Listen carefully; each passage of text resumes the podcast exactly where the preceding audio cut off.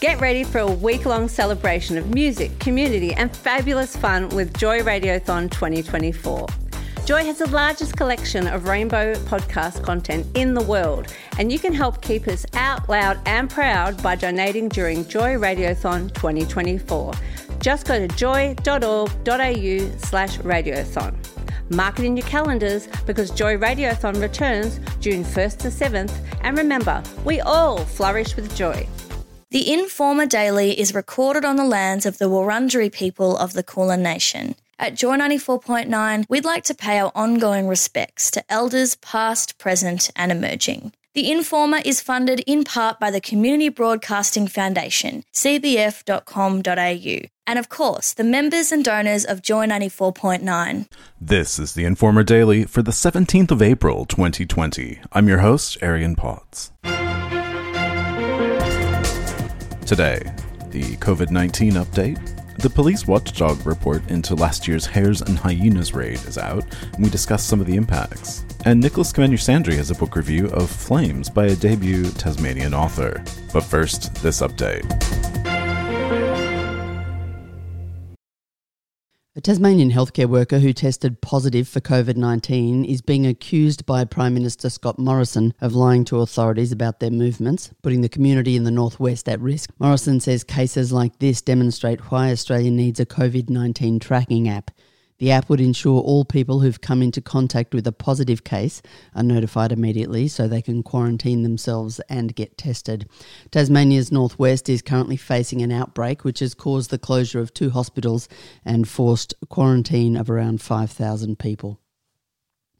Qantas and Virgin will be supported financially by the federal government to the tune of $165 million in order to keep domestic flights running through the pandemic.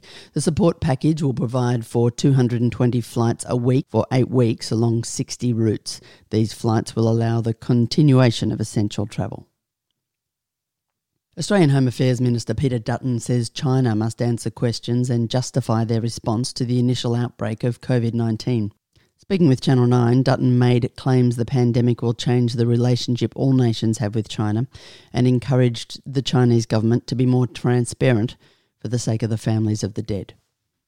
American President Donald Trump has revealed the United States' three stage plan to lift social restrictions and restart the economy, which will be followed on a state by state basis once states have recorded 14 consecutive days of slowing infection rates. The plan will see America's economy reopening well before COVID 19 is eradicated in the states, a risk Trump justifies by claiming a crippled economy is as hazardous to one's health as COVID 19. The death toll in the US stands at 32,600 and case numbers numbers have not yet begun to slow down. Brazilian President Jair Bolsonaro has fired Health Minister Luiz Henrique Mandetta for supporting shutdowns and social distancing over the economy. Bolsonaro has been criticised for not taking COVID 19, which he calls a little flu, seriously enough for wanting to reopen the Brazilian economy despite the infection rates continuing to increase. Brazil now has confirmed over 30,000 cases of COVID 19 and recorded 2,000 deaths. New South Wales Premier Gladys Berejiklian says school children should expect the first two weeks of term two to be the same as the last weeks of term one, meaning they will be encouraged to stay at home. More details about the coming school term from week three onwards will be revealed later. It's expected further changes will be put in place, but it's unlikely students will be returning for face to face lessons. And Lachie Hunter, the vice captain of AFL club the Western Bulldogs, has been fined for breaking Victoria's self isolation rules and will likely face drink driving charges after allegedly crashing into multiple parked cars. Club president Peter Gordons said the club is yet to speak with Hunter, but believes these actions are a result of him not handling the pressures presented by COVID 19. This is the Informer Daily on Joy 94.9 and across Australia on the Community Radio Network.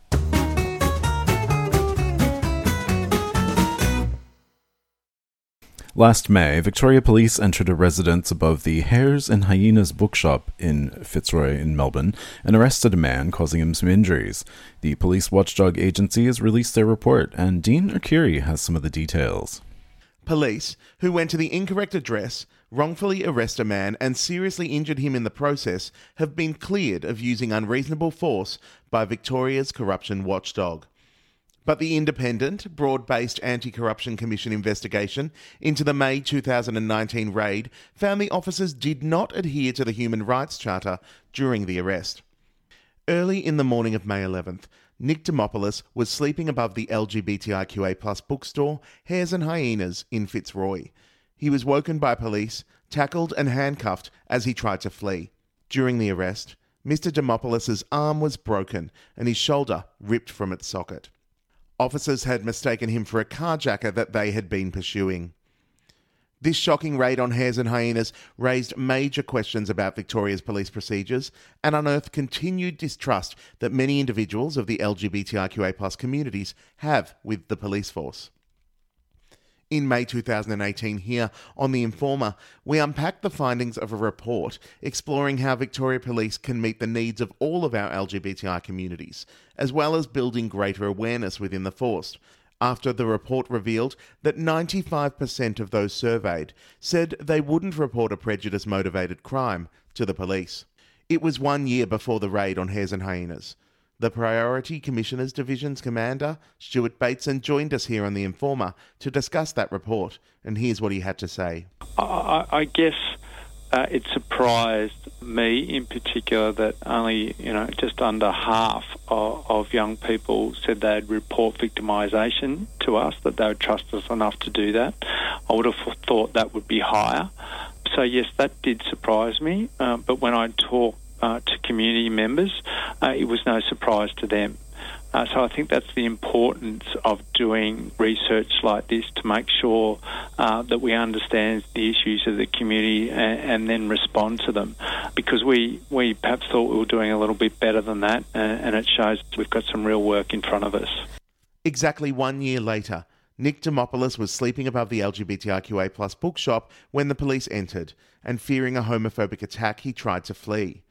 He was arrested, and in the process, his arm was broken and shoulder ripped from its socket. The week after the raid here on The Informer, we aired this interview with Victoria Police Assistant Commissioner Luke Cornelius. Well, look, uh, I, I, can't go into the details of precisely what happened because, quite rightly, that's the subject of a of a, an investigation by our Professional Standards Command, which mm-hmm. is being oversighted by IBAC. But I do want to take the opportunity to, to one say look, absolutely clear to us in Victoria Police that um, our attendance at uh, the bookshop was, was a mistake on our part. Um, the uh, arrest of uh, Nick uh, was certainly a, mista- a, mistake on our part. Um, and I'm also very concerned, in fact, appalled by the extent of the injuries that Nick suffered as a result of his uh, his engagement with us. So um, I just want to be really clear that Victoria Police is putting its hand up and saying, uh, look, we, we got that wrong. Um, and that we should acknowledge that and say sorry for it. So, look, I, I can provide a bit of context, uh, and I did some of that this morning, but I, am keen to just provide some reassurance to your um, listeners. Very clear to me uh, uh, from the outset that this was a case of mistaken identity uh, and that this was also uh, a case of us a mistaken association uh, of an offender that we were looking for uh, with the address that police entered. And um, what was happening was our people were in the midst of a very dynamic situation. They were looking for an active offender who'd been engaged in some very serious criminal conduct over the preceding days, including on that night some extremely dangerous driving in a stolen vehicle. So I've got no uh, queries about how police came to be in the vicinity of the Hare and Hound um, early on Saturday morning. Uh, but obviously, what transpired from there uh, is and ought to be the subject of rigorous investigation because um, the decision to enter the property, um, the decision then to uh, pursue Nick, um, uh, and then the way in which he was taken into custody with him suffering such a serious injury, they are all things that quite rightly should be the subject of rigorous investigation, and mm. that is certainly occurring. Um, in fact, uh, just before I came on air to you today, I, I touched base with Russell Barrett, who runs our Professional Standards Command, and he's confirmed with me that the investigation is proceeding, that IBAC uh, have been notified. uh, and that they're undertaking active oversight in relation to the work that Professional Standards Command have been doing to date. IBAC Commissioner Robert Redlich's report into the incident released on Thursday found the force used in restraining Mr. Demopoulos was not disproportionate to the officer's objectives of arresting him. Robinson Gill lawyers, who represent event promoter Nick Demopoulos and the owners of Hares and Hyenas, in a press statement said they will continue to exhaust every legal avenue available to them to right this horrific wrong, including requesting that the Director of Public Prosecutions review their case and start preparing their cases for civil litigation. These findings are unjust, contradictory, and blatantly disregard the law. They need to be urgently reviewed by the DPP and the courts, said Jeremy King, principal lawyer of RGL. IBAC's finding today concerning the police raid on the Hares and Hyenas store are disappointing, legally contradictory, and galling. This sets a dangerous precedent for policing in Victoria. It is yet another example of the under resourced and broken police complaint system, RGL stated. Demopoulos, who suffered a serious injury at the incident, expressed his disappointment, stating, I am bitterly disappointed and angry about these contradictory and unjust findings. Co owner of Hares and Hyenas, Roland Thompson, said, These findings are gut wrenching, wishy washy, and heartbreaking. Today is a dark day for us and the community. With his partner and other co owner Crusader Hills adding that the findings were reflective of a deeply unjust system.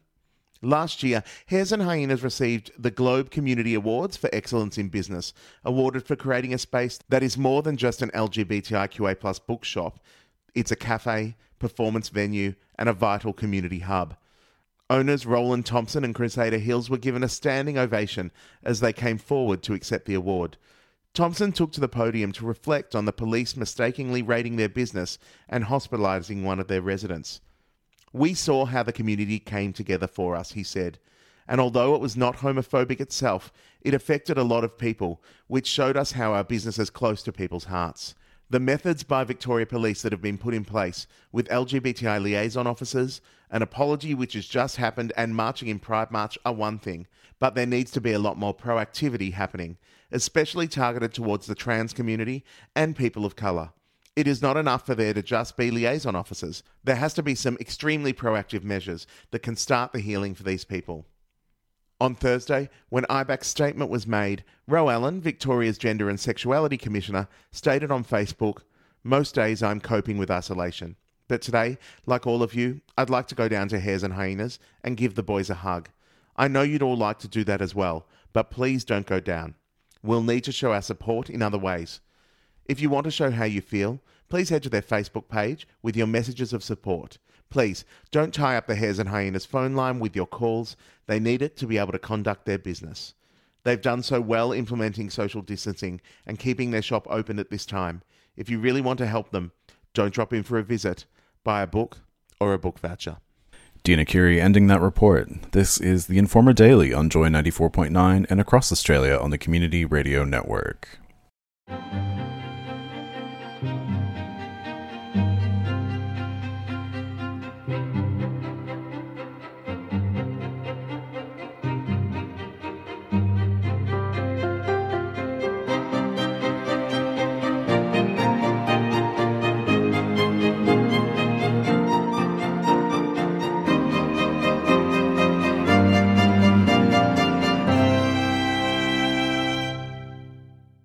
Is the Informer Daily on Joy 94.9 and across Australia on the Community Radio Network.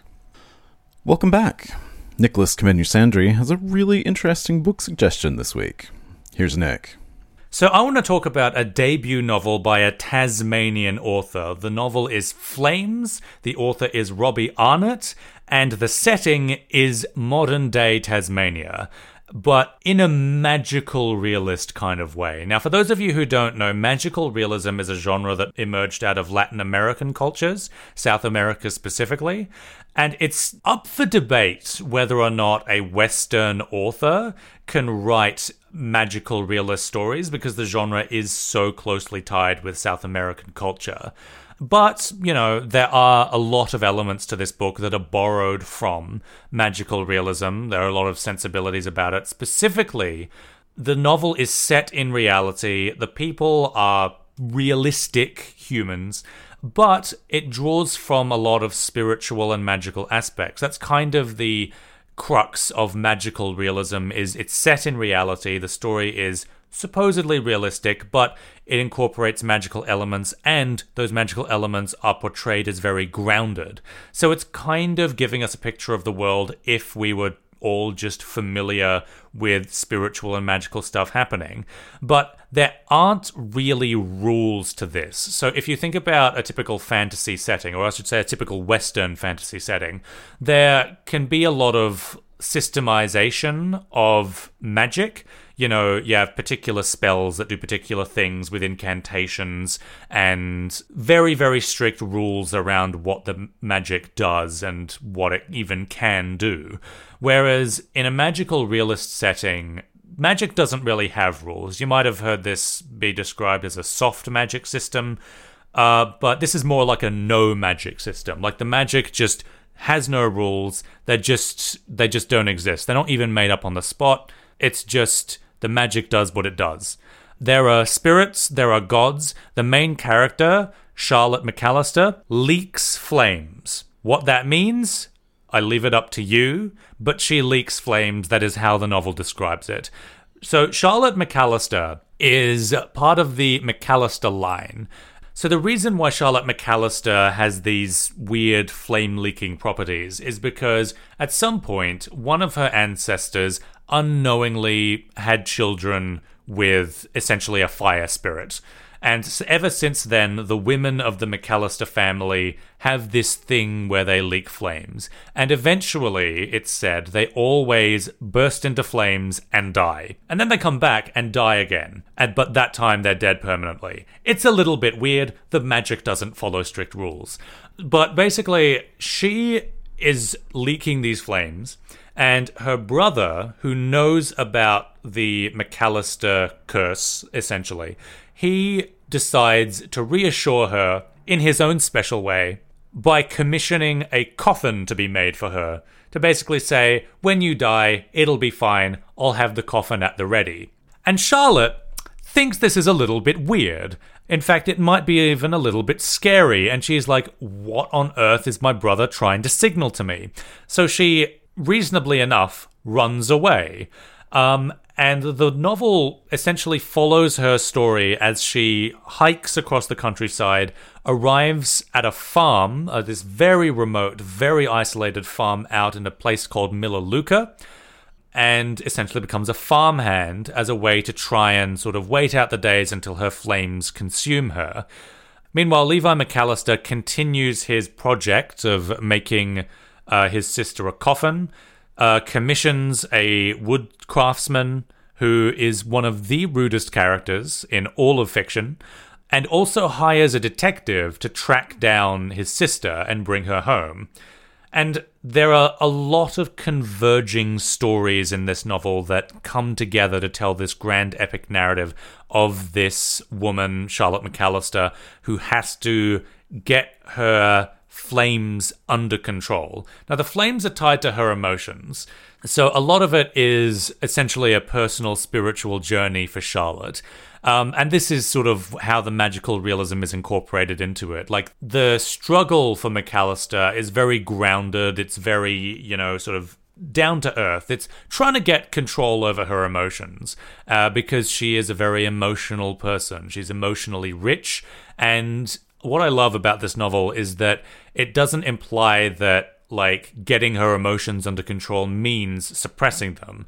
It just sort of it, it, has its own sort of personal meaning for Charlotte. It's sort of taking ownership over her emotions, recognizing what they are and why she's having them, and then directing them towards something that she has control over. And the flames are not something that necessarily have to be done away with. She can take control of that too because they are hers. It's about taking ownership over your own spirituality, over your own emotionality, and over any like power over the real world that you may have.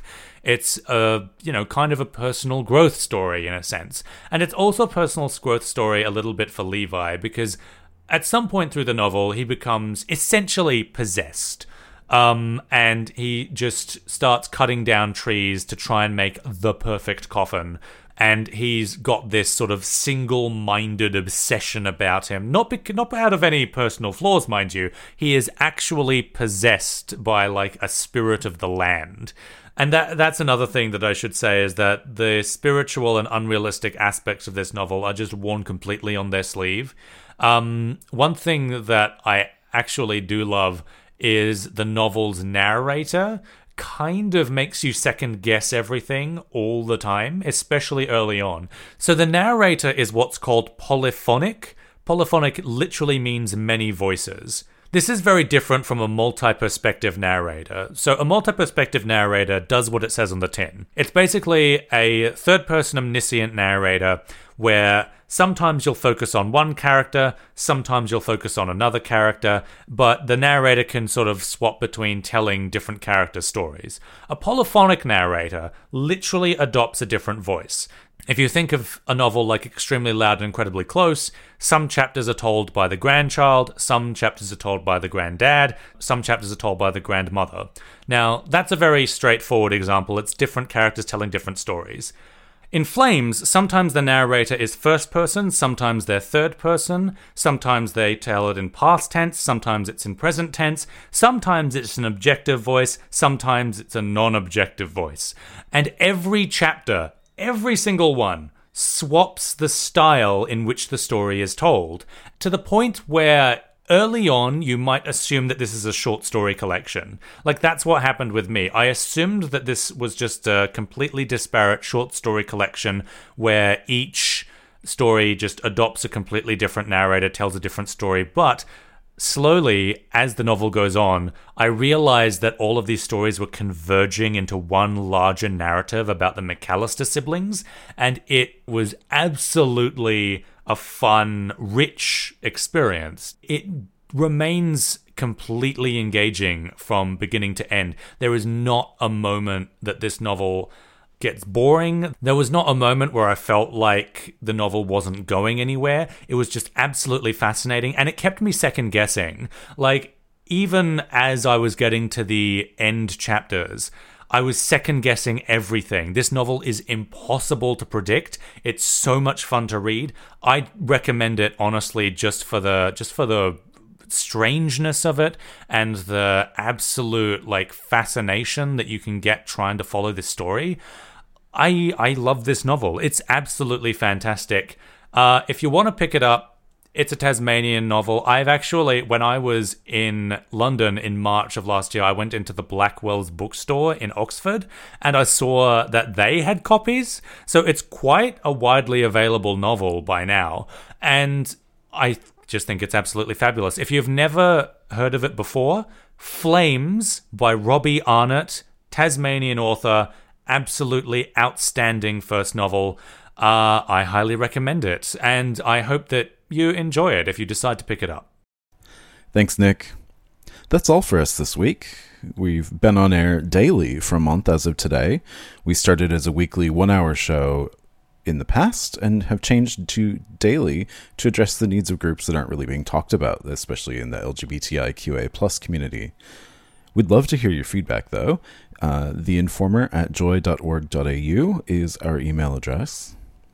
I'd like to thank the whole Daily Informer team producer Nicholas Kameniar Sandery, newsreader Dee Mason, Informer Daily intern Emily Johnson, reporter Dean Arcuri, entertainment reporter Frock Hudson, Joy 94.9's program director Rachel Tyler Jones, production director Jordan Johnstone, and Joy CEO Ange Barry, and of course, Macca, the Joy Board president. Thanks all to your huge help in getting this show together that is being produced in my lounge room.